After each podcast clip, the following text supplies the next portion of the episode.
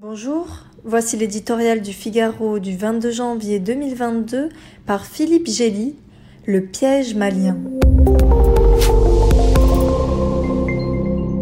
Rien ne va plus pour la France au Mali. Elle se retrouve dans la situation aberrante de défendre loin de ses bases, à grands frais militaires et humains, 52 soldats tués, un pays qui ne veut pas de son aide, lui complique la tâche en toute occasion et attise contre elle la colère populaire. Les plaies mal refermées de la colonisation ont bon dos. La junte, installée par un putsch à Bamako depuis 2 ans, refuse de rendre à court terme le pouvoir aux civils. Elle pactise avec les mercenaires russes du groupe Wagner qui cherchent à évincer la concurrence. Visée par des sanctions économiques et diplomatiques de ses voisins, elle accuse Paris de les manipuler. Exigeant une révision des accords de défense bilatéraux, elle entrave déjà le survol de son territoire par les Européens.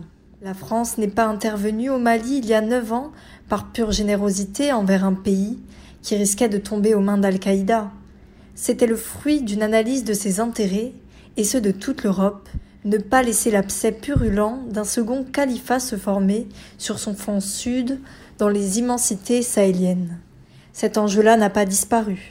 Les forces françaises, soutenues par un contingent européen monté en puissance depuis 2 ans, la force Takuba, ont durement frappé les groupes djihadistes, éliminant plusieurs de leurs chefs. Mais il faut bien constater que la menace islamiste n'a pas reculé dans la région, s'étendant au contraire vers le sud, jusqu'en Côte d'Ivoire et au Bénin. À l'heure du bilan obligé, cette longue épreuve ne se solde pas par une victoire militaire, mais bien par une défaite politique. Un à un, les partenaires européens ralliés à grande peine à cette noble cause renoncent. L'allègement du dispositif de nos forces, amorcé l'été dernier, se voit mis en péril, sans option de repli.